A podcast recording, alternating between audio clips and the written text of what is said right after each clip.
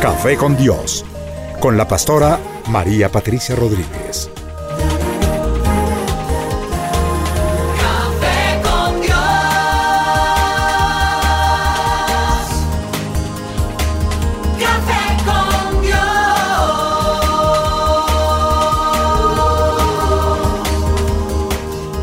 Comparte desde la sala de los pastores un café hablando de la verdad y revelación de la palabra de Dios. Un vivir diario de la Biblia en nuestros días, en compañía de la pastora María Patricia Rodríguez.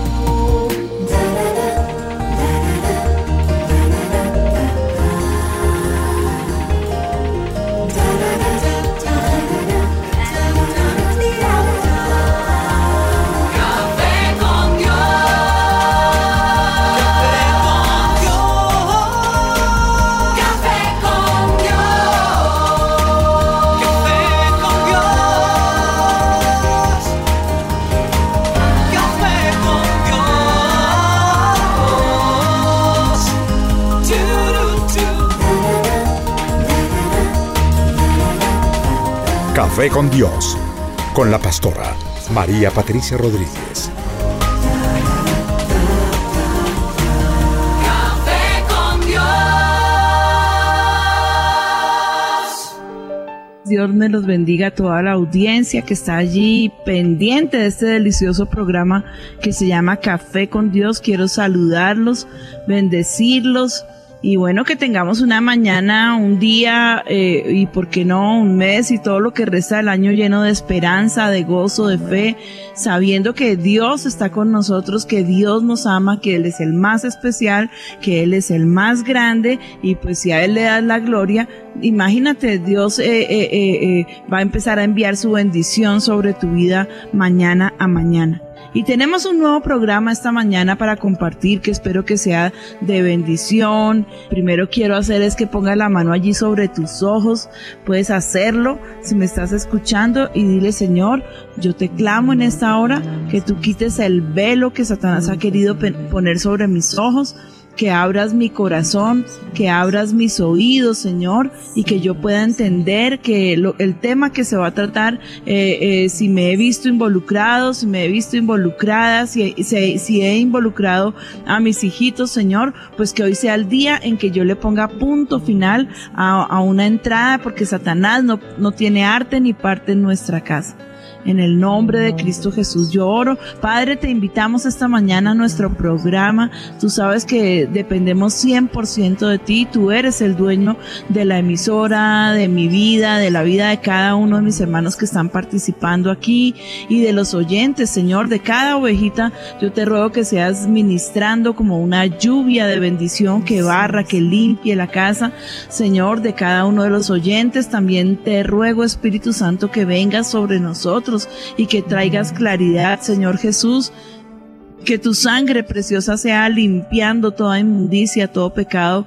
Padre, lo único que anhelamos es esparcir bendición. Te ruego que tomes las ondas de la radio y, lleves este programa hasta donde tú quieras, hasta lo último de la tierra. Y podamos allí, Señor, saber que y encontrar bendición que alcance también a las naciones. Te bendecimos, Padre, te invitamos, glorifícate por favor en Cristo Jesús. Amén y amén. Ahora sí quiero saludar a mi mesa de trabajo. También aquí mis invitados especiales que les tengo cada programa. Está esta mañana una pareja ministerial, como siempre me gusta que me acompañe. Están Guillermo y Liliana Salom con nosotros. Vamos a saludar la audiencia, muchachos. Ay, muchas gracias, pastora. Queremos también saludar hoy a toda la audiencia y queremos decirle que sabemos que, que este es un programa preparado por el Señor para cada uno de ustedes y hoy van a conocer la verdad, como dice la palabra, y la verdad les va a hacer libres. Sí, es importante que hoy tomemos decisiones eh, radicales, ¿no? Frente a Sí. este tema. Amén. Sí. Y bueno, vamos a entrar en materia. Nuestro tema de esta mañana es bastante delicado, pero es la hora, es el mes indicado y creo que es el momento preciso para que podamos ayudar a, a desenmascarar esta mentira diabólica llamada Halloween. Vamos a hablar acerca del Halloween y quiero que estemos muy pendientes y muy abiertos. lo primero que quiero hacer es saber qué dice la Biblia acerca del Halloween. En la antigüedad, en la ciudad de Éfeso, era uno de los principales centros ocultistas del primer siglo. Pablo se dirige a la iglesia que estaba localizada en Éfeso para decirles lo siguiente. No participéis en las obras infructuosas de las tinieblas, sino más bien desenmascárelas. ¿Mm? Eso está en Efesios 5:11.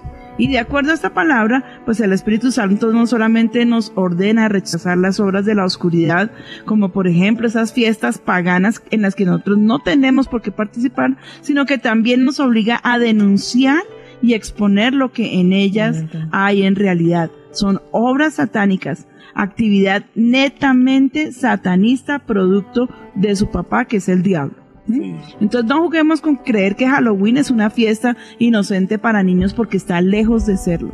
Y Dios la rechaza y yo creo que el programa de esta mañana, gracias al Señor, porque pues eh, en esta traducción que les estoy dando la Biblia es una traducción eh, eh, de Dios habla hoy, dice, dice muy claramente que no, no solamente se nos ordena rechazar, dice que rechacemos las obras infructuosas de las tinieblas, que no participemos de esas obras, sino que más bien las desenmascaremos. Ah, tremendo. Porque en otra versión dice que no participéis de las obras infructuosas de las tinieblas, sino más bien reprendedlas. Ah. Y uno lo que hacía era reprender. ¿Sí? Ah, y pastor, Sí. aquí tengo un- la nueva versión internacional. Es chévere. Dice, no tengan nada que ver con las obras infructuosas de la oscuridad, sino más bien denunciarlas. Ah, Ajá. tremendo. Tremendo. Eso es lo que vamos a hacer esta mañana. Sí. Denunciar que Halloween es una fiesta satánica, que es una fiesta que eh, se inventó Satanás para poder eh, tomar eh, ocasión con nuestros niños. Imagínense si, si no va a ser toda una astucia eh, programada por el diablo, porque si él logra coger lo más tiernito del alma de nuestros hijos, ahí ya los niños van quedando cautivos. Ya va comenzando Satanás a ser parte con ellos. Y yo les quiero leer un testimonio que me encontré que me pareció sorprendente, pero lo voy a hacer mucho más adelante. ¿Mm? Sí, señor. Y luego nos encontramos otro texto con el que quiero batallar esta mañana y combatir este Halloween. Está en Deuteronomio 18, dice, no sea hallado en ti quien haga pasar a su hijo o a su hija por el fuego, ni quien practique adivinación, ni agorero, ni sortílego, ni hechicero, ni encantador, ni adivino, ni mago, ni quien consulte a los muertos, porque esto es abominación al Señor todo eso que son prácticas ocultistas tiene todo que ver en contra y no a favor de Dios. ¿Mm? Sí, señora. Entonces, o sea, estábamos hablando antes de que empezara el programa cómo nosotros vamos heredando toda la basura que botan de las naciones. Y yo creo que nosotros no tenemos por qué tener una influencia. eh, esta fiesta de Halloween tiene una influencia netamente, eso como que se inició fue en, en Inglaterra y por allá. Nosotros no tenemos por qué heredarlo, nosotros no pertenecemos a sus tradiciones, pero desgraciadamente se nos van metiendo y solapadamente van haciendo ocasión, porque qué bonito poder em- empezar algo a través de una fiesta para niños tan inocente, qué rico. ¿No les parece Sí. que, uy, tremenda bendición? Imagínense, les van a repartir dulcecitos, ellos disfrazaditos que se ven divinos, porque dígame si no se ven divinos. Sí. Se ven divinos. Sí, Uno y no hay, puede- pa- hay papás que dicen, ay no, disfracémoslo de abejita, de, de, Sí. de mu- de cualquier muñequito, pero en ese caso están participando, ¿sí o no, Sí, pastora? es Claro, de, cualquier manera. O sea, nosotros como creyentes no tenemos por qué dedicarle un segundo de nuestra vida a participar en las obras de Satanás. Ni un solo segundo. Para nosotros los 365 días del año, con sus horas, minutos y segundos, le pertenecen al Señor. Y comenzar a abrir esas puerticas es comenzarle a decir al diablo, bueno, coqueteemos, pero pues venga, negociemos, ¿no? No como tan de frente. Las iglesias tradicionales han sido inundadas con cuando se hizo esa juntura, ¿sí? Sí, Entre el Estado y la iglesia. Entonces, eh, ¿qué hicieron? Para mantener contento a todo el mundo, lo que hicieron fue sencillamente, pues el emperador dio la orden de que todo el mundo tenía que volverse cristiano. Todo el mundo tenía que convertirse a Cristo y era obligación. Sí. Y al hacer esto, pues ellos para poderlos mantener contentos y mantenerlos activos y mantenerlos eh, sin que se sublevaran, pues lo que hicieron fue abrazar todos sus cultos y, e incluyeron eh, todas sus fiestas paganas y la idolatría y entre ellos el festival Asamhain. ¿M? Sí. Y exigieron que este festival siguiera siendo parte de sus vidas. Sí. ¿Mm? Uno- hubo una mezcla de la de las tradiciones religiosas eh, y las mezclas de las paga- paganas, ¿no, pastor? Ujú. Esto fue en el periodo de Constantino que quiso hacer como, o sea, eh, él Una dice que tuvo una visión con la cruz y que entonces entendió que Dios se le había aparecido y que lo que quería era que todo el mundo cristianizara la humanidad. Sí. Pero pues es que definitivamente nosotros no podemos abrazar, porque mira cómo Dios es tan enfático de decir conviértanse ellos a ustedes y no se conviertan ustedes a ellos. No, como quien dice, no hereden eh, sus tradiciones paganas. Como Dios había prohibido que se casaran y que se unieran los creyentes con los incrédulos, porque pues acaba uno adorando a sus dioses y practicando sus costumbres, que fue lo que le pasó en parte a Salomón. Sí. A Salomón lo vinieron a desviar con toda su sabiduría, mis hermanos, porque hablemos en términos reales, nunca jamás, ni hubo ni habrá un hombre tan sabio sobre la tierra, un hombre, estamos hablando de hombres, como Salomón, porque eso mismo lo dice la palabra, pero ahí está, sus mujeres, esa cantidad de mujeres que se consiguió, lo hicieron errar, lo hicieron pecar, porque lo llevaron a adorar a sus ídolos. ¿Mm? Oh, esto, o sea, realmente lo que Pastora nos está es, es exhortando al pueblo de Dios a no, a no consentir o no jugar o no admitir costumbres mundanas y paganas, ¿cierto? Porque Así pues es. yo alguna vez oí, inclusive pues a- a- vienen personas pues de otras congregaciones y nos dicen, no, pero en nuestra iglesia hacíamos fiesta de disfraces o algo así. Pero eso es como, eso es- son costum malas costumbres, son y, y Dios nos exhorta a ser radicales con eso y Sí. creo que esa fue la caída de Israel, ¿no? Que admitieron las costumbres de los pueblos que había en la tierra prometida, ¿no? Y los Cierto. desviaron, sí. Y es que ahí es donde yo voy. Nosotros Sí. no tenemos por qué negociar con Satanás. Sí. Porque es que la gente comienza a decirles, ay, pero es que pastora, mis hijitos, pues es que en el colegio, Sí. en, en el Sí. centro comercial, en el barrio, en el conjunto residencial, los amiguitos de mis hijos, todo el mundo disfrutando y, y viera, ah, eso me decía una mamá, viera la carita de mi chiquito allá encerradito llorando porque no podía estar Ay, con sí, ellos. ¿sí? Le dije, si su merced pudiera ver la carita de los niños llorando porque no pueden entrar donde él va a estar por toda la eternidad, ¿no se sentiría feliz? Más bien cámbiele la posición a su hijito. ¿m? Cámbiele la, la posición. Y si no se la cambia por las buenas, pues ahí hay una varita.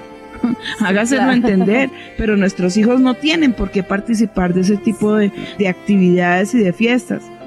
Puesto que la iglesia había fracasado en eliminar las prácticas paganas de la gente, decidió usar a su modo algunas de ellas, especialmente este ritual del 31 de octubre. En el siglo IX el Papa instituyó un nuevo día para ser celebrado por la iglesia, el primero de noviembre, llamándolo Día de Todos los Santos. Esto les estoy leyendo ya es un dato histórico, un estudio que se hizo. Dice eh, que lo llamaban All Hallow Days. Este día celebra a todos los mártires y santos de la Iglesia Católica y el 31 de octubre se convirtió en su víspera. Ahora la gente podía tener su festival el 31 de octubre porque el 1 de noviembre era un día santo. O sea, ya miren la negociación ahí. Ah, Un ratico para el diablo, las pero al otro día tapémoslo todo porque es el día para los santos. Las tinieblas y la luz. Pero, Exacto. Pero pastora, tremendo eso que usted dice porque Satanás está bien detrás de esto porque eh, como el origen que dijo la pastora que era celta, era el fin de las cosechas y según ellos, como empezaba ya el invierno, el, Sí. el otoño y empezar, para ellos lo veían como un portal espiritual, era tremendo, donde los espíritus eh, ellos llamaban espíritus buenos y espíritus malos se traspasaban en un portal espiritual, calcule pastora. Por eso, por eso esto del 31 y el 1 de noviembre, mucha, el, el demonio inspira a la gente a, a buscar a hablar con sus antepasados, con su abuelito que se murió, con su pedirles a ellos según, eh, según A las la almas. mentira, sí, que les ayuden en esta tierra, pero mire la inspiración eh, tan, o sea, el diablo no es muy creativo, pero sí, sí disfraza las cosas. No, pero es que el los siglos, ¿no? trasfondo, el trasfondo Guillermo es violento, Sí, es es violento y es totalmente, o sea, es una super estrategia, por eso Sí. qué bueno que se hablan estos portales entre comillas Sí. para poder sacar de la ignorancia a la gente que No recurre a estas prácticas y que entiendan que detrás de esto está Satanás en persona, Sí. Dice, la cultura popular llamó a la celebración All Hallow Mass y con el paso del tiempo, a la tarde anterior del primero de noviembre se conoció como All Hallow Mass Eve, evolucionando poco a poco como All Hallows Eve, All Hallow E and Evening y finalmente Halloween. El nombre Halloween proviene del hecho mencionado anteriormente. Todos los santos en inglés era All Hallows eh, o All Holy. Con el tiempo se le agregó la terminación in, una abreviatura de evening que significa anochecer. Mm. Eh, momento en que comienza la festividad, de allí el nombre Halloween. Se hacían sacrificios a los dioses, especialmente al dios de la muerte, que eso es una fiesta Sí. muy fuerte en México. Es donde Sí. hacen panes, Sí, eh, trenzados especiales, sacrificios, vegetales. Bueno, es una cosa súper, súper fuerte.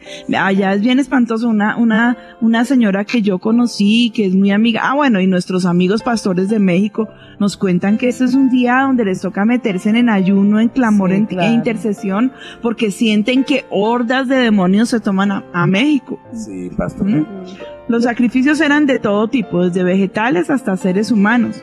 Esto se siguió practicando durante siglos, en algunos lugares hasta el día de hoy.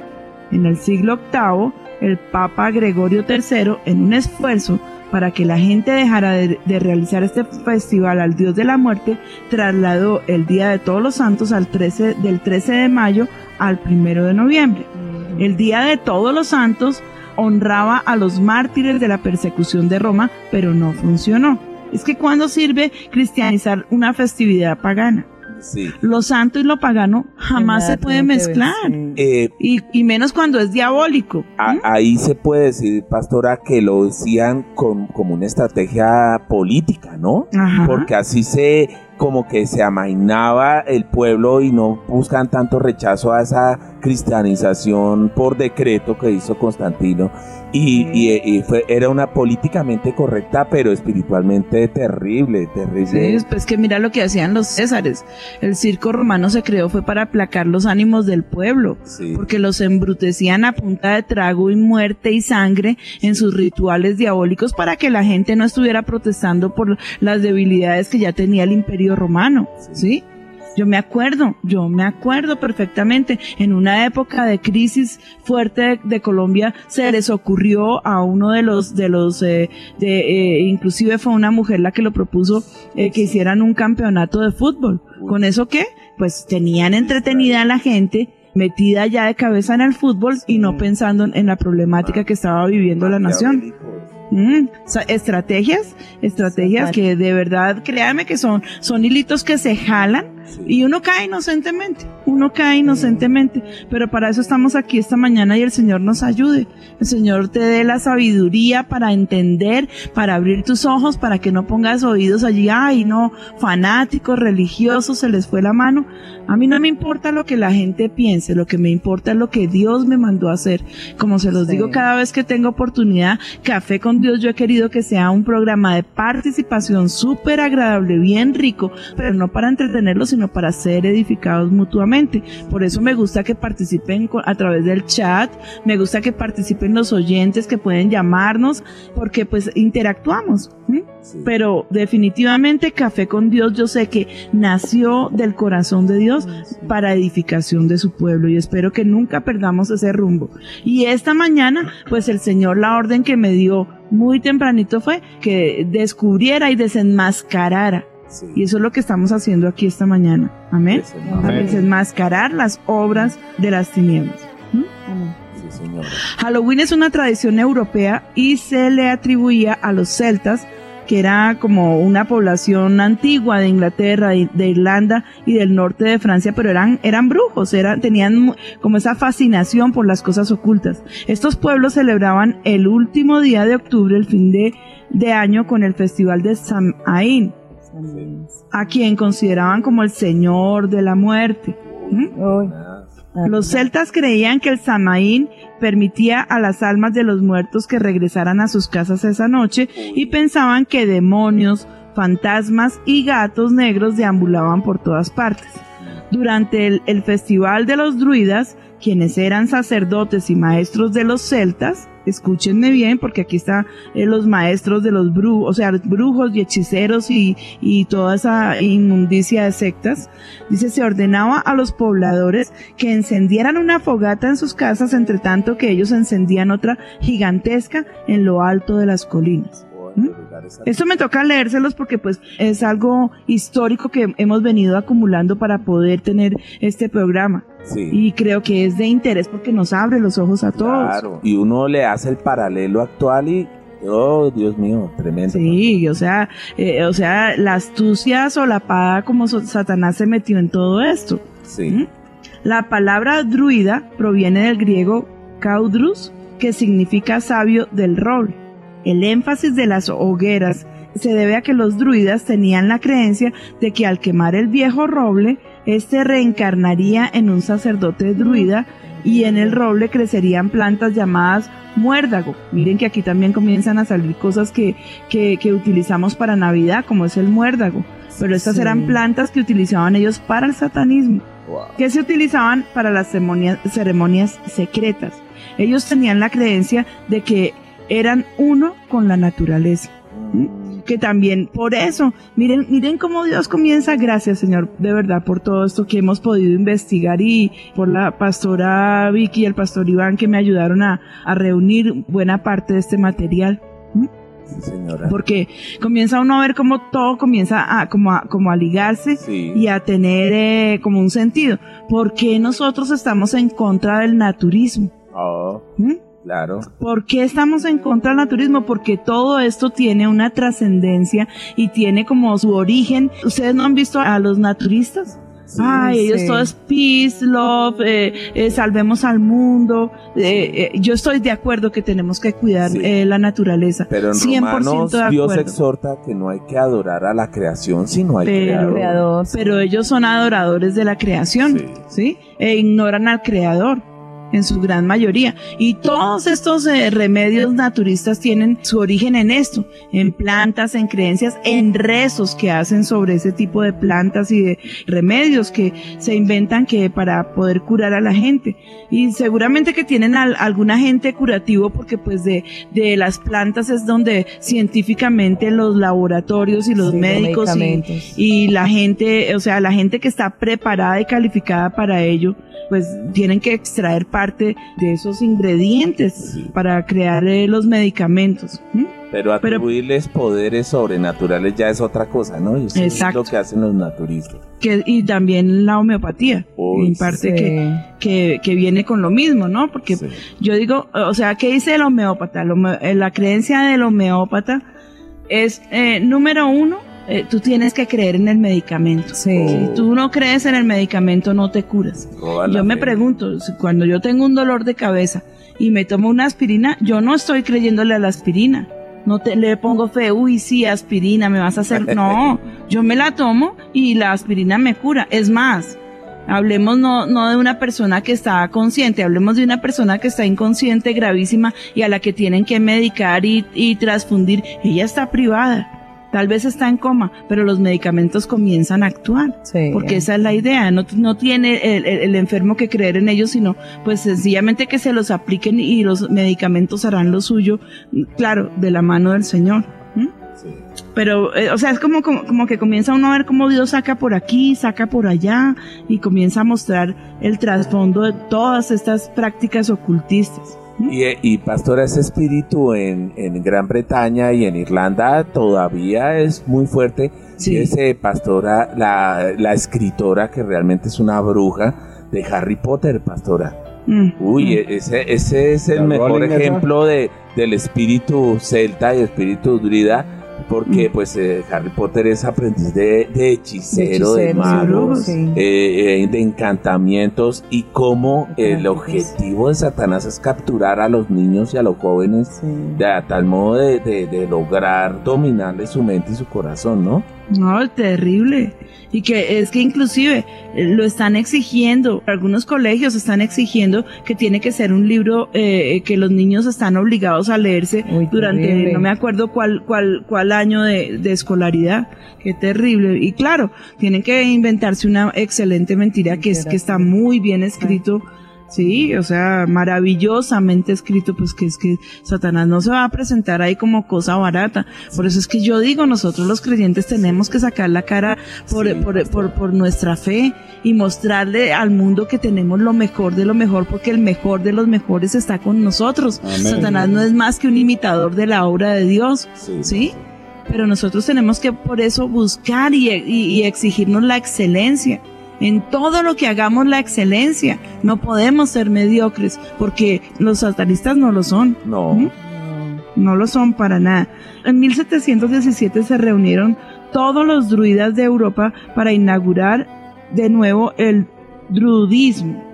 Entre ellos existían los llamados combes, quienes eran 12 brujas y un sacerdote, los cuales tenían la creencia de adorar a Baal, rey de los demonios del este. Miren esto. ¿Sí? Miren, miren donde vuelve a aparecer este demonio. Lo vemos allá en el Antiguo Testamento cuando el pueblo de Dios se desvió tras esos baales, pero mírenlos aquí. Están, ah, miren, en 1717 que vuelve a renacer el druidismo. ¿En qué consistía? En los combes que eran adoradores de Baal. A lo largo de la celebración algunas personas se vestían con disfraces hechos con pieles y cabezas de animales sacrificados. También se cree que ellos obtenían sus sacrificios de los mismos pobladores del lugar. ¿Cómo se originó el Halloween y esta fiesta diabólica? Yo no sé si está pesado un poquitico el programa porque toca leer. Lo que pasa pastora, es que es se importante. está desenmascarando y- Sí. y, pa- y- y la gente tiene que saber que no es un juego, ¿no? Sí, no, lo- es, lo origen. no, es, eh, no es algo tan ingenuo, tan tierno, sino que Mm. cuando se conoce el trasfondo y uno se da cuenta que Satanás hace siglos está que Ujú. captura y aquí está de por medio, pastora, pues tantos niños, ¿no?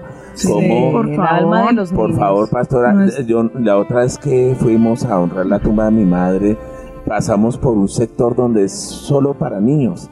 Y Ujú. me impresionó tanto que en las tumbas tienen muñequitos de Nicopor de, de infantiles, Disney, sí. de Disney y de y de Yu-Gi-Oh! Había uno que me impresionó harto porque Yu-Gi-Oh! tenía una espada clavada en la tumba y yo decía, uy, mire, Como ahí si está cómo Satanás sí sabe a qué está jugando y qué objetivo es el capturar el alma desde Sí, los niños, el de, el, de, el de educar a los niños al ocultismo, porque qué más se puede pensar de sí. eso. Ujú. Y la pastora ahorita hablaba acerca de, de todos estos disfraces y se cree que realmente ese uso de, de trajes y máscaras de las que hablaba ahorita la pastora se debe a la necesidad en el mundo espiritual de ahuyentar espíritus inmundos y que el propósito es que ellos adopten la apariencia de, de con todos estos disfraces, aún hasta diabólicos y todo, para evitar supuestamente ser dañados por, por el diablo, ¿no?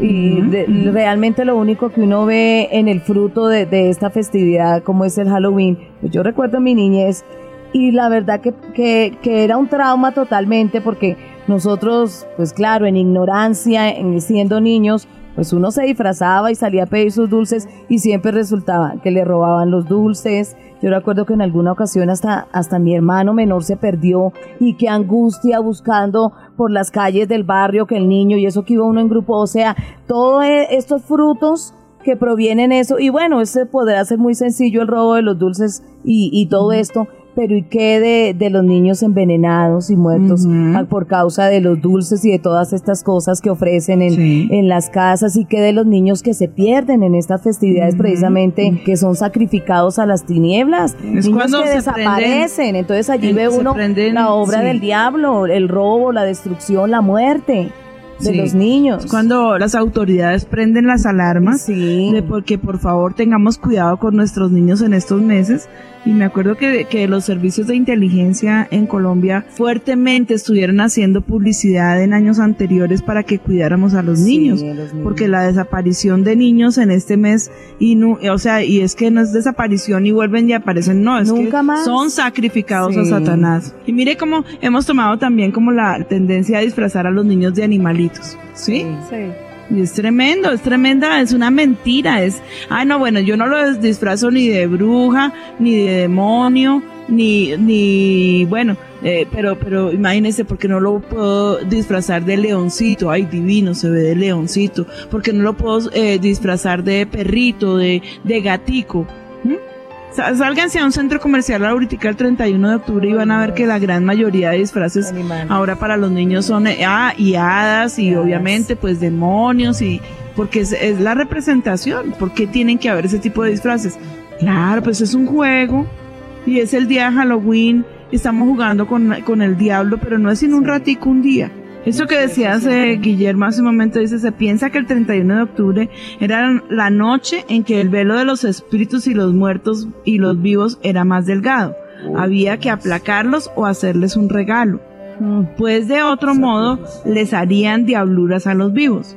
En las cimas de las colinas se encendían grandes hogueras que ahuyentaran a los espíritus malos y aplacaran a las potestades sobrenaturales que regían los procesos de la naturaleza. ¿Mm? Tremendo. Más recientemente, los inmigrantes europeos, especialmente los irlandeses, indujeron a los Estados Unidos la celebración de Halloween. Y a finales del siglo XIX sus costumbres se habían popularizado. Era ocasión de volcar los excusados, miren que hasta cosas inmundas, Oh, de hacer daños a las propiedades y de darse licencia de cometer fechorías que no se podían tolerar en otros momentos del año. ¿Mm? Oh, pastor. Miren la inspiración Mm, volcar los sanitarios y hacer eh, diabluras en la casa de los vecinos. Y, y como era algo inocente, fíjese, pastora, el origen de Estados Unidos son los puritanos, los cristianos que po- los que conquistaron Estados Unidos eran cristianos, nacidos de nuevo, y hay que ver la constitución, pero como, como el diablo disfraza de inocencia y la diablura, ah, y ca- ahí comenzó a permearse la sociedad americana y permitieron Es que el Halloween, problema y- es comenzar a hacer, a hacer convenios con el Sí. diablo, a permitirle, eh, eso es como el testimonio que contaba el pastor del clavito de la casa, Ay, del hombre sí, que le vendió la Ese casa, con- solamente se quedó con el clavito. Sí. Terrible. Entre los druidas hay una gran cantidad de personas que están adheridas a los grupos ecologistas. Oigan esto, que es lo que yo les estoy hablando acerca de los naturistas, los ecologistas, y ya que los druidas decían que eran uno con la naturaleza. Sí. ¿Mm? Junto a Samhain, otras tradiciones y costumbres nos han llegado. Una es la conocida expresión usada como Halloween. eh, y, y miren lo que se usa, trick or treat, traducido como truco o dulce o truco o sorpresa. Aunque sus orígenes no son muy claros, conocemos dos leyendas tradicionalmente difundidas a través de los años. Una de las leyendas dice que las personas van de aldea en aldea exigiendo que se les entregue una especie de pan en forma cuadrada con pasas que llaman torta para el alma o pastel de los difuntos. Esa es una costumbre que se tomó mucho en México, como les estaba diciendo. Sí. Mientras más tortas para el alma recibían los solicitantes más oraciones a favor de las almas de los parientes fallecidos, ellos prometían. Y la ignorancia aquí es no entender que los muertos ya no tienen más parte con este mundo. No importa cuántas veladoras, eh, sacrificios, ofrendas les lleves a las almas, porque ya no tienen más parte con este mundo. Donde Dios las puso, allá van a pasar la eternidad. Tú decides aquí en la tierra dónde vas a pasar la eternidad, si con Dios o con Satanás.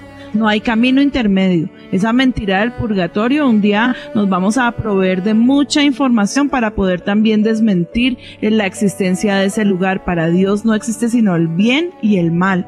Y para Dios no existe sino el cielo y el infierno. Ese lugar, ese purgatorio no existe. Que de ahí tú puedes tomar las almas y comenzar a, rezar para que salgan y vayan derecho al cielo. Mentiras. Esa es una otra mentira satánica. La otra leyenda nos habla de las visitas de ciertas hadas procedentes del extranjero esa noche. Con frecuencia a las hadas que se les dejaba una ofrenda de leche u otro alimento en las afueras de los hogares, de manera que el propietario pudiera recibir bendiciones de parte de algunas buenas personas. El año siguiente, lo anterior se asemejaba en el presente a la falsa enseñanza de sembrar una semilla de dinero para obtener una cosecha de bendición para nosotros mismos. Adicionalmente, en la noche de Halloween muchos hogareños dejaban un plato de comida o cena destinado a alimentar a los espíritus que habían partido. Tremendo. Otra tradición perteneciente a Halloween o Noche de Brujas es el Jack Lantern, lámpara de Jack, linterna primitiva construida con un vegetal, que ahí es donde viene la costumbre de la calabaza, en la cual se coloca dentro una brasa o carbón encendido. La luz atraviesa la calabaza por medio de unos agujeros en forma de rostro de calavera o de bruja y su origen también se basa en dos posibles tradiciones. Una de las leyendas dice que originalmente los irlandeses tallaban nabos o remolachas en forma de lámparas o faroles para representar las almas de los muertos o de los duendes liberados de la muerte. En Norteamérica los inmigrantes irlandeses no pudieron encontrar nabos disponibles para ser tallados como lámparas de Jack. En su lugar encontraron abundantes calabazas. La siguiente leyenda corresponde a un individuo de nombre Jack que lograba engañar y atrapar al mismo Satanás al acorralarlo en un árbol. Después de, realiza- de realizar un trato con el diablo, lo podía dejar ir libre. Jack seguiría su vida normal, dice el relato, pero al morir se le impediría la entrada al cielo o al infierno. O sea, ¿dónde se va a quedar? En el purgatorio, ¿cómo Sí. no? enteramente vengado entre ambos mundos. Concluye el relato que el diablo, ofreciéndole a Jack una brasa procedente de las llamas del infierno, a fin de ayudar a Jack a alumbrar y encontrar su camino. Jack dispuso la, la brasa dentro del espacio hueco de un nabo y construyó un, far- un farol para alumbrarse su destino.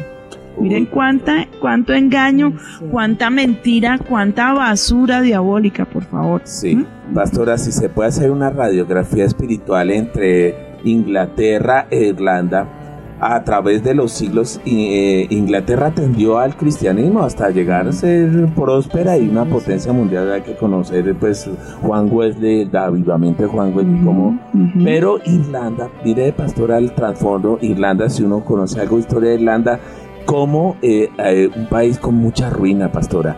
Y en el Sí. siglo XIX llegó a tal punto la ruina que ellos vivían de una cosecha que era de la papa, que vino una plaga sobre Irlanda que trajo una pobreza increíble y de ahí la migración de irlandeses por todo el mundo, especialmente en Estados Unidos. Entonces. Satanás, de Satanás no puede salir nada bueno, solo trae ruina y pobreza a las naciones que admiten y consienten pues es que, el paganismo, como, como, ¿no? Como dice el dicho, así le paga el diablo a quien bien le sirve. Sí. sí. Eh, Guillermo, porque la idea de Satanás nunca es la de bendecirlos, sino la de cazar almas Sí. para poderlas atar al infierno eternamente. ¿Mm? Hoy en día la noche de Halloween es re- reconocida por todos los satánicos, ocultistas y seguidores del diablo como la noche de Año Nuevo para los brujos y las brujas. Por favor, escúchenme bien, esto no es un juego. Esa noche es, es, es la noche como del Año Nuevo. Ellos celebran el Año Nuevo eh, eh, felices y dichosos porque es el día que mundialmente se le ha aceptado como, como el día para festejarle eh, y, ahí es donde hacen sus conjuros y su renuevo y sus pactos y también he escuchado que es el, día en que los nuevos líderes del satanismo eh, son ordenados a través de pactos satánicos y de sacrificios ellos tienen que buscar animales preferiblemente niños. ¿Y por qué es que ofrendan niños? Porque son puros. Porque en ellos no hay pecado. Entonces para ellos lo mejor es poder ofrendar niños. Dice Anton LeVey, autor de la Biblia satánica, ministro de la Iglesia de Satán, dice que el 31 de octubre es uno de los días más importantes para los satánicos. El Papa Negro, mejor dicho. Doreen Irving, quien fue la más grande de las brujas del oeste europeo, concubina del alto ministro de Satán, en esa misma área se convirtió al cristianismo. Y decía que si los padres tuvieran alguna idea de lo que realmente es Halloween, ni siquiera mencionarían esa palabra Pues frente sí. a sus hijos. Por favor, una persona que fue el amante del Papa Negro Mm. del Papa del satanismo. En los Estados Unidos y otros países del mundo es el día en que más niños desaparecen. Alerta. ¿Sí? También se han reportado numerosos crímenes de personas sin escrúpulos que esconden solapadamente afiladas cuchillas dentro de las frutas, también regalan caramelos envenenados Mm. y hasta agujas usadas por personas infectadas Uy. con SIDA y otras enfermedades. Sí. ¿Mm? Tremendo. En Estados Unidos la celebración del Halloween se inició alrededor de 1845. Existen indicios que de que antes de esa fecha los peregrinos que llegaron a ese país provenientes de Europa habían prohibido dicha celebración, pero en el año de 1845 miles de inmigrantes irlandeses inundaron Nueva York Sí. a causa de la escasez de papas, lo que estabas diciendo, Sí. Guillermo. Fueron ellos los que trajeron consigo aquella vieja fiesta religiosa de los sacerdotes galos llamados druidas, la cual gradualmente se propagó para el resto de, nuestros países. ¿Mm? Sí. Bueno, Entonces, yo creo que aquí, o sea, lo que yo quería con, con este primer segmento de nuestro programa era abrirle los ojos a todos nuestros oyentes Sí. que entendieran que en esto no hay un juego y que definitivamente nosotros los creyentes no tenemos por qué participar ni siquiera un instante Un de poquito. semejante fiesta diabólica. Yo me acuerdo cuando no éramos pastores, nuestros pastores tuvieron la disyuntiva y como la presión de grupo de todos los padres diciendo, bueno, pero ok, no, sal- no saquemos los niños a la calle a gritar tricky tricky Halloween, a, a buscar dulces en la calle para protegerlos y cuidarlos, pero tampoco les neguemos la posibilidad de divertirse porque es que eh, resulta que es que uno se convierte y todo se vuelve malo. Eran como las formas de presionar a los pastores. Y ellos pues como en amor, pero yo creo que sin haberle consultado al Señor dijeron listo, entonces hagamos aquí una fiesta para los niños y que se disfracen de María, de José, de ovejita, de abejita, de, de repollito, de lo que fuera. Mm, Eh, Eh, fue esta una costumbre políticamente correcto, pero una equivocación. Se dieron a la presión de los hombres. Sí, la presión de grupo. Sí. Presión del grupo. Pero finalmente, o sea, al, al poco tiempo nosotros fuimos llamados por el Señor a iniciar nuestro ministerio y llegando a esta famosa fiesta, pues íbamos a continuar con la costumbre que traíamos de nuestra iglesia, pero Dios nos habló muy claro. Y dijo, ustedes no tienen arte ni parte con ese día, porque ustedes me pertenecen a mí y no hay un solo segundo que ustedes tengan que dedicarle a mi archienemigo que es Satanás. Amén. Lo entendimos clarísimo. Y Liliana, tú que estás desde la fundación de, de avivamiento con nosotros, sabes que en eso pues fuimos muy celosos y muy pastora. rigurosos. Sí, eso es muy cierto. Muy rigurosos. Entonces, estábamos hablando hace un momentico del porqué de los disfraces. La gente se disfrazaba era para poderse esconder de los demonios. De los Estabas comentando eso, ¿no, Lili? Sí, sí, pastora, que realmente lo de los disfraces en las calles y todo eso era sencillamente para que ellos pudieran protegerse de los demonios y para que no cayeran las maldiciones sobre ellos. Pero imagínense, pero uh, fíjense en la mentira, porque dice una protección de los demonios cuando re- realmente eh, la maldición y todo eso está viniendo sobre ellos por la propia práctica de esa fiesta, por darle culto a las mismas tinieblas en ese día. Entonces es, lo, es la dualidad de lo- del, del engaño del diablo. Ah, no, pues tú te disfrazas y entonces vas a ser libre de todas eh, poder de las tinieblas y todo eso, pero al mismo tiempo hacen partícipes a los niños a quienes se están atando y pues trayendo destrucción, muerte sobre ellos, atándolo el mismo diablo. Mi pastora. Abriendo la puerta para Sí. que desde pequeñitos comiencen a tener prácticas, Prácticas, ocultistas sí. Sin tener ni idea de lo Ni que están haciendo. sí, Yo me acuerdo no- que nos salíamos por el barrio, era muy sano, uno se podía salir a la calle, y era cuando uno jugaba soldado libertado. No creo que todas las niñas, pero como yo soy la única mujer de, en mi casa y era la menor, o- y sigo siendo, ¿no?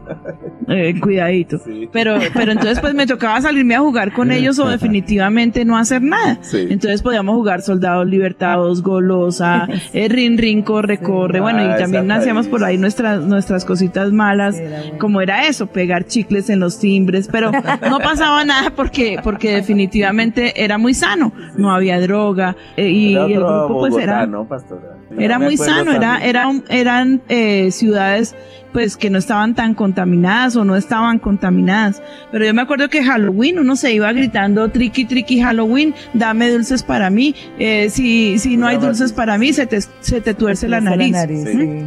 Entonces uno, O sea, póngase uno a analizar lo que uno estaba haciendo. Era el triqui o el trueque. O sea, Sí, o me da un dulce, trato. O lo o si no, el trato aquí es que yo lo maldigo. Como maldigo, sí. Entonces, imagínese todo un grupo de muchachitos por la ciudad eh, gritándole a Satanás triqui o trueque. ¿Mm? Sí, tremendo. Tremendo, eso no, eso, ustedes no, no, no ven ahí la connotación Claro. tan, tan tremenda que ¿Cómo, tiene, no hay cómo el diablo imita la confesión, la declaración y la, el, pro- el- el casi profetizarle a la gente, no, mire, si usted no me da, mire, esto le va a venir, fíjese. Pero cómo- aparte de todo, Guillermito, dado de la boca de los niños que son santos, Claro, que son el preciosos. diablo es que lo que más, yo creo que lo que yo. Yo- miren, a mí algo que en la iglesia me quebranta de verdad es ver a, a cuando los pequeñitos levantan sus manitos y se quebrantan. Mm. Yo digo, ¿qué sentirá el Señor con esa adoración? Sí. Por Dios. Por eso bien dice la palabra que de los niños reino y de la boca de los que maman, ¿sí? Él perfeccionará la alabanza de, de esas goticas y nosotros llevándolos a proclamar, a hacer una proclamación satánica sobre sus vecinos y sobre la ciudad, en todas las ciudades de Colombia, multipliquemos esas voces que júbilo no puede sentir Satanás. Claro. Fiesta, pero mejor dicho, dichoso, venturoso de poder atar a nuestros pequeñitos para que vayan y digan cosas que son adoración para Él. ¿Mm? Ojalá eh, y Dios quisiera que más bien hiciéramos una proclamación con nuestros niños, un día de proclamación, ellos eh, yendo de lugar en lugar bendiciendo la, Pues, la ciudad. Pues Dios mío. que hablaba la pastora me acordaba, pues, que chévere en Navidad un coro navideño de niños, pues yo pienso, pensaba en eso y sería muy chévere, ¿no, pastor? Sí, una exaltación a Cristo de los niños. De los wow, niños, sí. tremendo. Sí. Tremendo. Entonces, pues yo creo que definitivamente, pues este es el momento de abrir los ojos. Sí. Tú puedes tomar aquí la decisión. O tomas definitivamente la palabra que te estamos dando.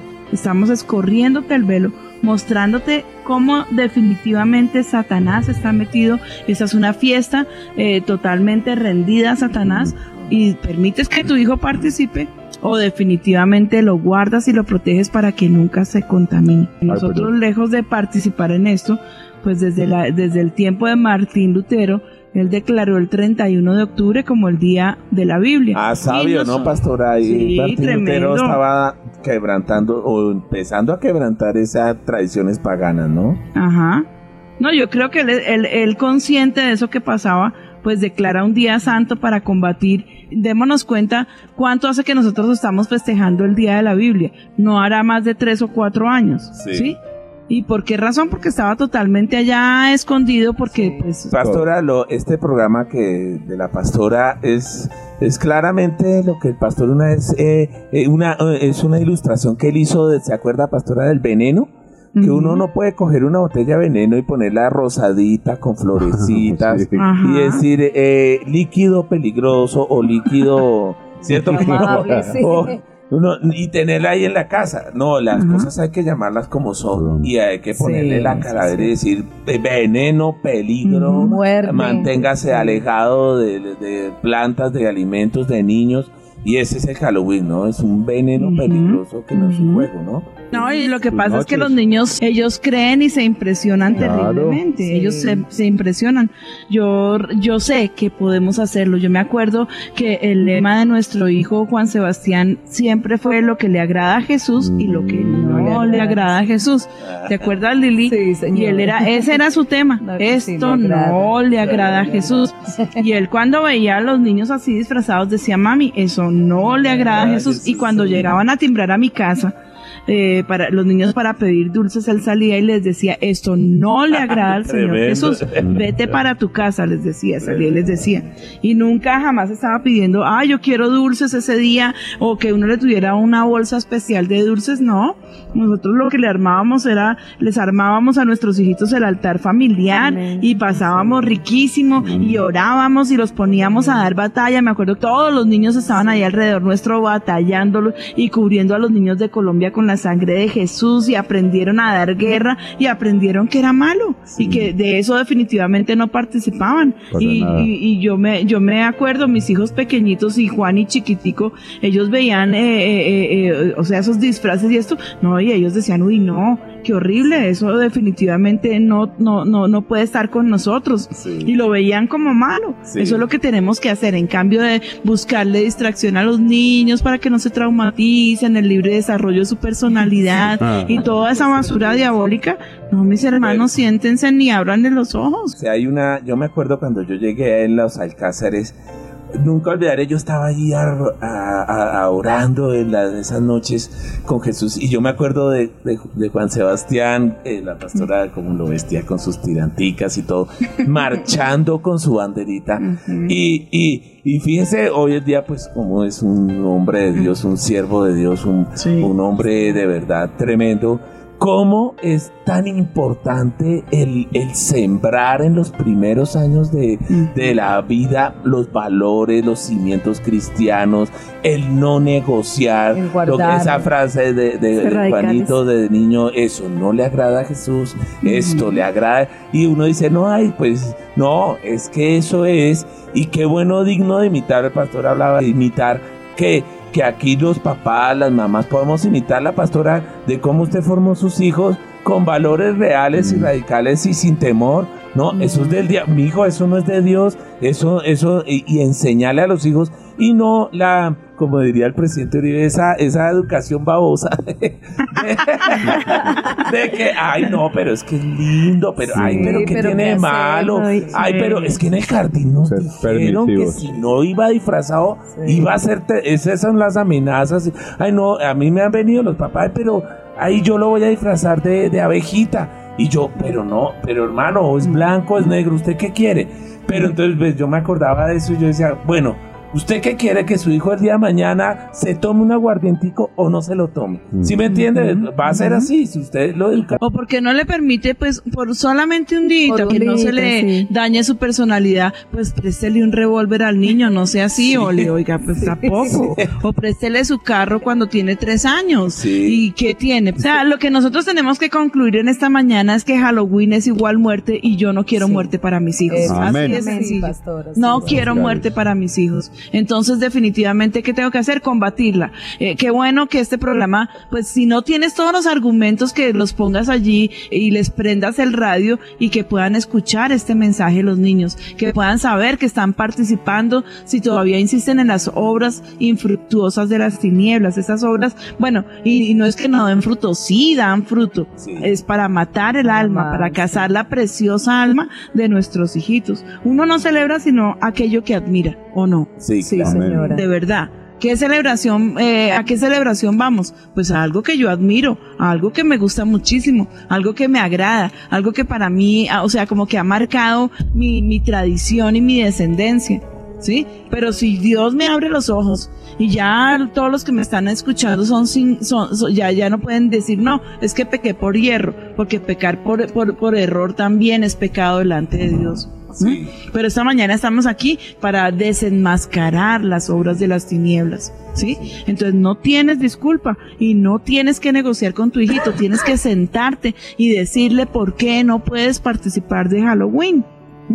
Y más bien llevarlos a que, a que comiencen a clamar, a que comiencen a orar, a que den guerra espiritual. Yo no, no, no, no, no sé, Lili, si te acuerdas un día que estábamos ahí en el servicio y la reunión estaba pesada, porque hay reuniones que son difíciles.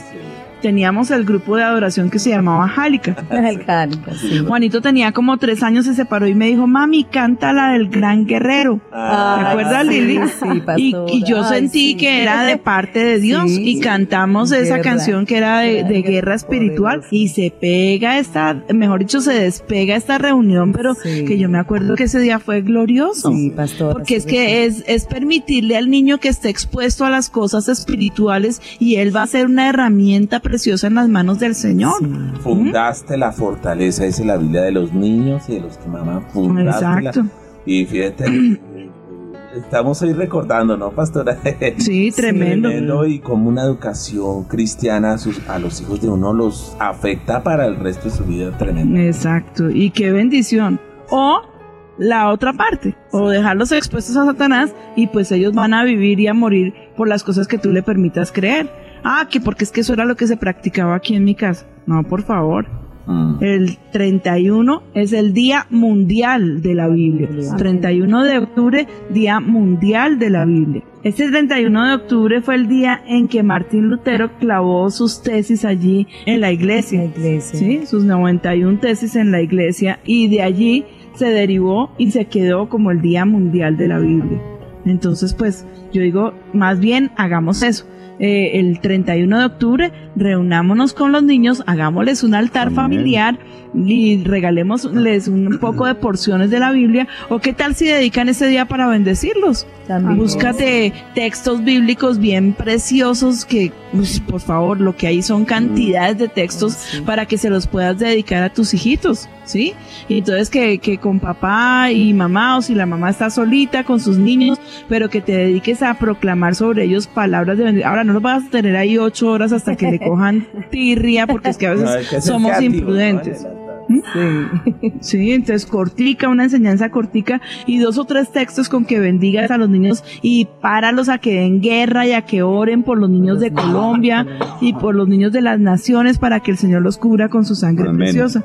Qué bueno, porque miren cómo ellos sí pueden adquirir Sí. la, la, la posición adecuada. ¿Cómo? Enseñándoles. En Sí, cambio, que estén lamentándose por no poder participar, que se sientan ofendidos porque los inviten a participar. Esa es la actitud correcta. Es hacerles ver las cosas como son. Es de llamar a las cosas por su nombre. Sí. A la mentira, mentira. A la verdad, verdad. A lo bueno no lo puedes llamar malo y a lo malo no lo puedes llamar bueno. ¿Mm? Sí. Es que, pastor, a todos se les prohíbe. No, se les prohíbe lo malo. Nuestros hijos tienen que aprender a hacer el bien hasta que se les convierta en una costumbre. Esto decía la mamá de, de- de Juan Wesley, que fue una mujer muy sabia, muy, muy sabia. Tenía 19 hijos y crió hijos para Dios. Entre ellos, pues estaban Carlos y Juan Wesley, que fueron los creadores de un movimiento que se hizo mundial, que trajo avivamiento a Inglaterra, que fue el metodismo y que continúa hasta nuestros días y que salvó a Inglaterra de caer, de caer en una guerra como, como si cayó Francia Sí. y de caer en una ruina. Estaban en una, en una época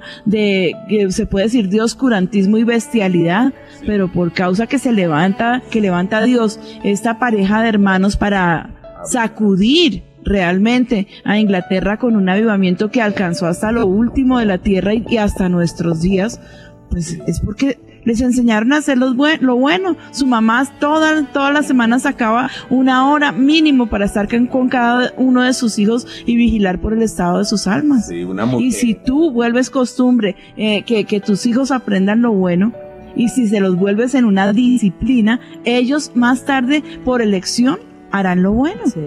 porque no tienen opción para hacer lo malo. Es como cuando a un niño se le enseña a cepillarse los dientes antes de irse a dormir, obviamente cuando se levanta, y ya no tienes tú que cuando el niño tiene 40 años llamarlo y decirle, mi nené se lavó los dientes. No, ya él lo hace porque se le volvió en un hábito. Entonces tienes que enseñarle las buenas costumbres a tu hijito hasta que se conviertan en, en un hábito para ellos. Amén. Y luego cuando tengan que decidir, no van a decidir por el mal. ¿Mm? Es- Esa, esa es la posición que tenemos que tomar como padres, porque el Señor, mis amados hermanos que me están escuchando, nos va a tomar cuentas a nosotros por nuestros hijitos. Por muchas cosas que te afanas, por muchas cosas que te preocupas, eh, eh, Dios no te va a tomar cuentas, pero por tus hijitos sí.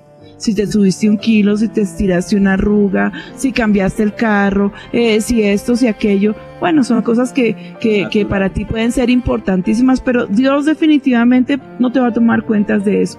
Debemos preocuparnos por lo, por lo eterno. Sí. ¿Mm?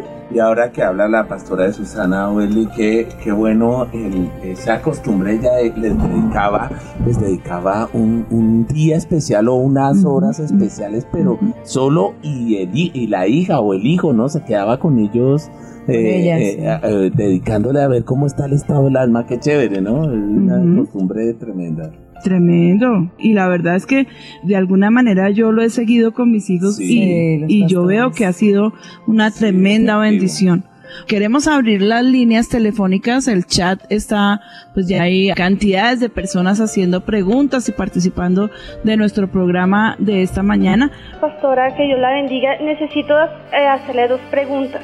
La primera es que mi hija tiene 14 años y ella estudia, eh, en el colegio le mandaron que leyera un libro que se llama Por todos los dioses.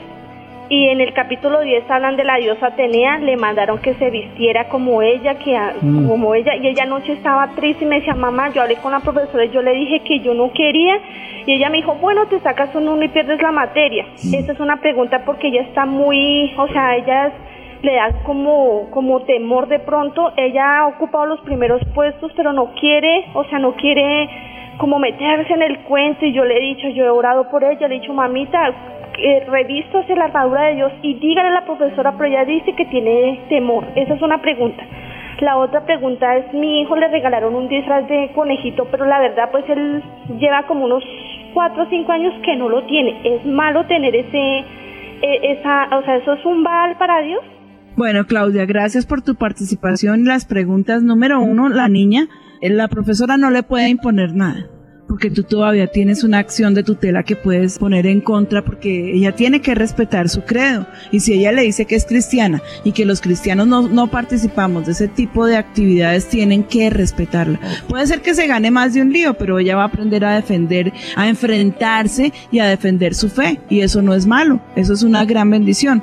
Número dos, yo recuerdo cuando mis hijos mayores, pues que, que no, no estaban en el colegio cristiano y empezaba esa fiesta de Halloween, pues yo el 31 de octubre definitivamente no los mandaba al colegio. ¿Sí? Y me llamaban, pero ¿por qué los niños nunca? Porque no, nosotros los cristianos no participamos. Y para que el colegio no se sienta mal y mis hijos no se sientan mal, sencillamente no los mando al colegio el 31 de Amén. octubre. Entonces, pero claro, de, también surge la pregunta que el, vesti- el colegio está vestido de brujas, arañas, gatos, calabazas, telarañas y todo tipo de inmundicias porque pues es que hay lugares donde los visten y otros donde los revisten, ¿no? Entonces, y que hacen la, la casa del terror y que no sé cuántas y que participar es lo máximo y que no sé qué. No participo, punto. Me- ella tiene que tomar una, una actitud ahí. Pues bueno, saco uno y ella puede ir a, a las autoridades del colegio o mandarle tú una carta al rector diciendo la razón por la cual no quieres que tu hija participe de esa celebración y no se va a disfrazar y darle todos los argumentos que te hemos venido dando. Sencillamente soy una creyente llena del Espíritu Santo, igual que mi hija, y nosotros no participamos de estas fiestas que son dadas a Satanás. Amén. Punto. Eh, Por Yo sé que se de le, conciencia. Claro, claro, libertad de conciencia. Y la otra parte con el niño, pues eh, bótale el disfraz porque para qué lo guardas. O sea, yo no veo qué sentido tiene de pronto, eh, eh, no sé, eh, como que cogieron, eh, voy a, a hablarles de, de un ejemplo escabroso. ¿Sí? Y mataron a tu hijo en tu casa con un cuchillo que tenías en la cocina y tú lo guardas de recuerdo. No, ¿cuál? No, si produjo muerte y trae maldición, sácalo y bótalo a la caneca. Es que ni siquiera se lo regales a nadie. Sí, porque a veces decimos, ay, no, pero es que qué pecadito botarlo tan lindo. Más bien, venga, se lo regalo a mi vecino. Entonces, no me maldigo yo, pero sí maldigo a mi vecino. No, sácalo y bótalo. Ese es el mejor consejo. Amén. Demos paso a otra llamada. Pastora, Dios me la bendiga. Eh, saludos de mi esposo, los amamos con todo el corazón. Gracias, por ser nuestros padres. Eh, pastora, lo siguiente es que el día- en el jardín van a celebrar el Día de la Familia, pero justo cae el 31 de octubre. Mm, queremos saber con mi esposo si ese día debemos ir o no. Y la otra pregunta, ellos tienen, esta semana ha sido la semana del tren de la alimentación. Mañana tienen que ir con un antifaz de cualquier fruta. También deseo saber si debo llevar al niño o no, pastora. Muchas gracias. Bueno, hija, si el día de la familia que estableció el colegio tiene que ver con Halloween, pues lo mejor es que ustedes no participen, definitivamente no participen. Y el niño no, pues no lo envíes al colegio, no lo mandes para que no tenga que ir a ponerse máscaras y disfraces. Sencillísimo.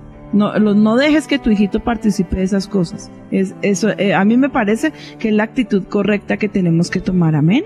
Eh, algo del chat, niñas, Nos escribe César y dice saludos especiales a la pastora y a toda la mesa de trabajo. Su pregunta es que él estudia diseño de modas, trabaja para una empresa y resulta que en esta época en la universidad le piden que haga un trabajo relacionado con la fecha. Tiene que diseñar un disfraz y en la empresa pues también le piden que participe de alguna forma y su pregunta es qué debe hacer. Pastora, yo fui a mí, yo soy diseñador gráfico y cuando trabajé en la agencia de policía me dijeron, mi hijo tiene que, por su trabajo, hay una cuenta de licor, de, tengo que hacerle publicidad al whisky, al aguardiente, de una marca en especial. Y yo le dije a mi jefe, no jefe, yo soy cristiano, yo no lo hago. Ese día me gritó, me se echó de la oficina. No me echó el trabajo porque Dios no me quería Porque el Señor tenía todavía. Pero ahí sí que el- el- el- este señor diseñador, eh, diseñador de moda, pues que se amarre los pantalones y diga, no, yo soy cristiano, yo no hago eso. Amén. Yo también estoy 100% de acuerdo. Puede Sí. ser que se, que se gane ahí un problema, pero es que eh, nosotros tenemos que salir en defensa de nuestra fe. Sí, no nos claro. podemos dejar pisotear y no tenemos por qué participar. Y créame que en un principio va a ser difícil, pero pasada la prueba va, va a quedar un testimonio fehaciente Sí, en medio de es todos cierto, esos inconversos. pastora. Yo creo que son oportunidades que Dios aprovecha Sí. Porque parece un ataque del Para diablo, pero testimonio. Dios aprovecha para que nosotros testifiquemos de nuestra fe. Y cuando la gente ve celo en las cosas en las que creemos, es que definitivamente se quitan el sombrero o se burlan de ti mañana. Sí. Y lo tremendo, pastora, es que yo me acuerdo, pues ya estábamos casados cuando Guillermo vivió todo este tipo de cosas. Eso fue como en dos o tres oportunidades. Y la lucha fue la humillación, y fue, bueno, terrible. Pero mi- mira que eh, realmente el jefe de la agencia, él aprendió que Álvaro y Guillermo, como eran cristianos, a ellos no se les podía pasar todo este tipo de cosas que no eran de Dios. Entonces ya les Mm. pasaban otras cuentas, otros trabajos, otras cosas, pero ya quedaron como que a ellos no hacen esos trabajos porque son Amén. cristianos. Sí. No, y es que aparte de todo, yo quiero mencionar que en su área cada uno es excelente. Ellos aprendieron a valorarlos por su excelencia, porque es que a veces es que son vagos y entonces se pegan de encima de la fe para, para vagar Para por fe. no hacer, ¿no? Sí. No, eran excelentes Sí. en su en su trabajo, eran de Por eso no nos testimonio. echaron, pastor. Exacto, no, yo exacto. creo que fue el señor Sai que nos... Pero, sí. Pero claro, Sí, Dios guardándolos, pero yo quiero exaltar también eh, la excelencia y el cumplimiento. Entonces era un testimonio por todos lados. El hombre estaba a riesgo de perder dos muy buenos empleados que tenía y decidió, pues no, mejor no los sacrifico, sino que las, esas cuentas las manejen otra gente. Bueno, aquí me quiero cerrar con un testimonio que me encontré porque creo que pues como que coge y cierra todo lo que hemos estado hablando. Se llama Mejor no charles con él. ¿Has oído hablar del cazador que estaba acechando por el bosque en busca de un oso? Después de una larga búsqueda, finalmente alcanzó a ver un oso peludo grande, de pie, comiendo frutillas y olfateando el aire. El deportista alzó su rifle, apuntó y comenzó a apretar el gatillo. Entonces el oso levantó su garra y empezó a hablar de una manera suave y tranquilizadora. ¿Mm? Y le dijo, oye, ¿no sería mejor charlar un poco antes de disparar? ¿Por qué no nos portamos como personas civilizadas y negociamos el asunto? Veamos qué es lo que quieres. Medio atontado por la escena y sin dar crédito a lo que estaba pasando, el cazador bajó su rifle y contestó, bueno, en realidad lo que quiero es un abrigo de piel. Ay, no hay problema, dijo el oso. Creo que eso lo podemos hablar, porque lo único que yo quiero es llenar mi estómago. Tal vez podamos llegar a un acuerdo. Se sentaron pues a tratar el asunto. Tras unos minutos de intensa discusión, el oso salió caminando lenta y pausadamente. Las negociaciones fueron todo un éxito. El oso tenía su estómago lleno y el cazador tenía su abrigo de piel. ¿Mm? Dice, no nos comportemos en ocasiones como este desafortunado cazador. Si lo hacemos siempre que pensamos que nos podemos sentar con el diablo a negociar o cuando nos convencemos de que no podemos dejar que nos dé algo que no deberíamos tener sin que nos perjudique, nunca resulta de esa manera. Puede que obtengamos el abrigo de piel del pecado, es decir, del placer externo que parece ofrecer, pero siempre que lo llevemos puesto nos estará digiriendo vivos. ¿Mm? Entonces me parece que esta es una anécdota que, que suena hasta simpática y chistosa, pero eso es lo único que puedes obtener de parte del diablo. Una negociación con él siempre te llevará a muerte. Él siempre se va a llevar la mejor parte. ¿Ustedes creen que el oso se deshizo de su piel? ¿Ya para qué? Si se había comido al hombre. Sí, claro.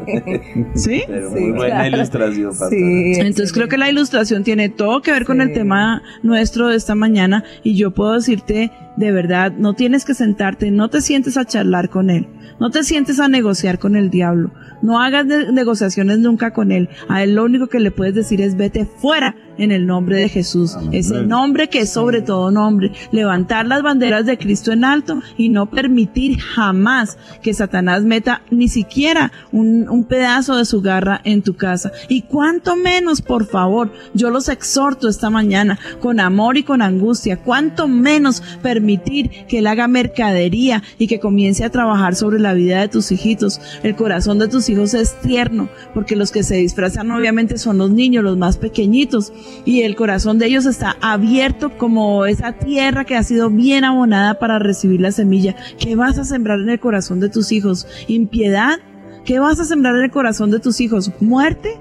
¿Vas a sembrar en ellos adoración a Satanás, aunque inocentemente se ha metido a través de un juego y de una apariencia y de un disfraz? ¿O definitivamente vas a sembrar en ellos vida, vas a sembrar en ellos paz, vas a sembrar en ellos un corazón que por toda la eternidad podrá eh, eh, dar gloria al Dios del cielo? Esta es una decisión muy importante que tú tienes que tomar en esta hora. O le entregas tus hijos a Dios o definitivamente se los estás entregando a Satanás. ¿Qué quieres hacer con el fu- futuro de tus hijos? Creo que pueden haber cientos de miles de preguntas. Sé que el computador está lleno. Sé que el chat también está lleno de gente que quiso participar. Les amo con todo mi corazón. Fue un programa de poca intervención porque era eh, necesario poder abarcar el tema con, eh, o sea, al máximo que me fuera posible. Pero por esta mañana, pues lo que vamos a hacer es orar, mis amados hermanos. Todo el que me está escuchando, quiero que pongas la mano allí en tu corazón. Quiero que de verdad, que no le pongas disculpas. Creo que más claro, como dice el dicho aquí en Colombia, no canta un gallo. Sí. Más claro de verdad. Y pues bueno, la orden que el Señor me dio fue de desenmascarar las obras de las tinieblas. No podemos participar de ellas, tenemos que desenmascararlas. Padre, yo te clamo que a través de las ondas de la radio, a través de este programa que tú nos permites tener, a través de este café con Dios, los ojos de mis hermanos aquí en Bogotá, en Colombia y en las naciones de la tierra, donde quiera que nos estén escuchando, sean abiertos. Padre, quita el velo, por eso te lo pedí al principio del programa. Yo te ruego, Padre mío, que seas poniendo, Señor, también el oído, que, que esté totalmente afinado a tu voz, Señor, a tu palabra. Pon tu temor, Señor, sobre los padres de familia. Pon tu guarda, Espíritu Santo, yo te clamo que seas haciendo cobertura, Señor Jesús, tú que entregaste tu vida por nosotros, que viniste, Señor, y hiciste una obra preciosa allí en la cruz del Calvario, que no pueda quedar allí mutilada por causa de una fiesta para Satanás. Y Señor, yo te pido que este día se convierta en el día de la Biblia, 31 de octubre, famoso por ser el día de la Biblia. Y estas obras infructuosas de las tinieblas las reprendemos. Padre, yo te clamo, saca a luz a través de todos los medios, como sea posible, la verdad y el trasfondo que trae un- un- una fiesta pagana, diabólica, como eh, satánica, como es el Halloween. Que Señor, dejen de verla como una fiesta inocente, Padre.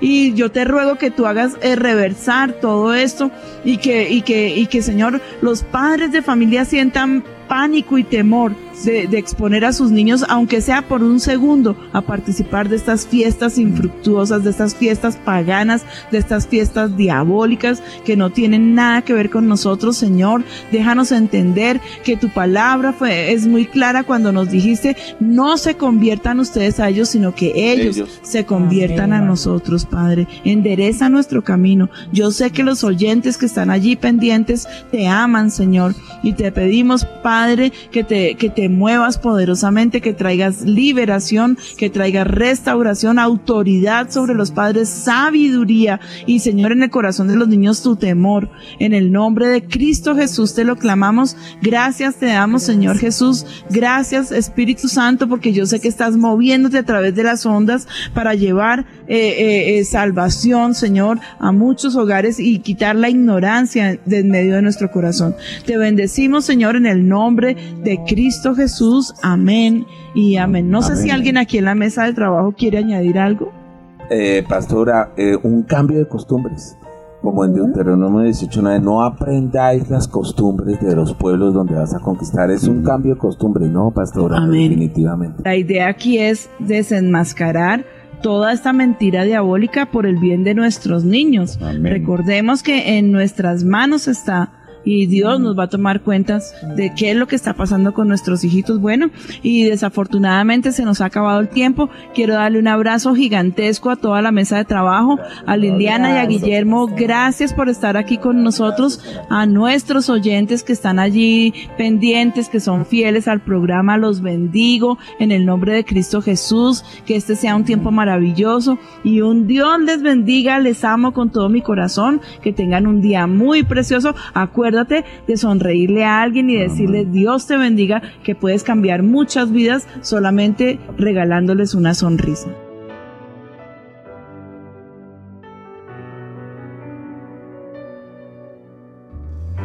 Mi deseo es para ti, mi rey.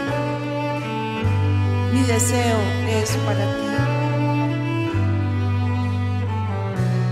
Levanta tus manos al cielo. Levanta tu mirada al Señor. Juntos lo vamos a honrar.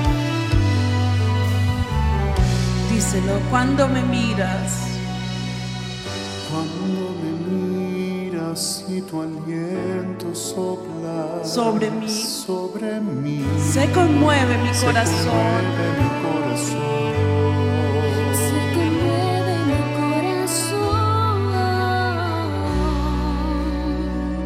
Cuando me miras,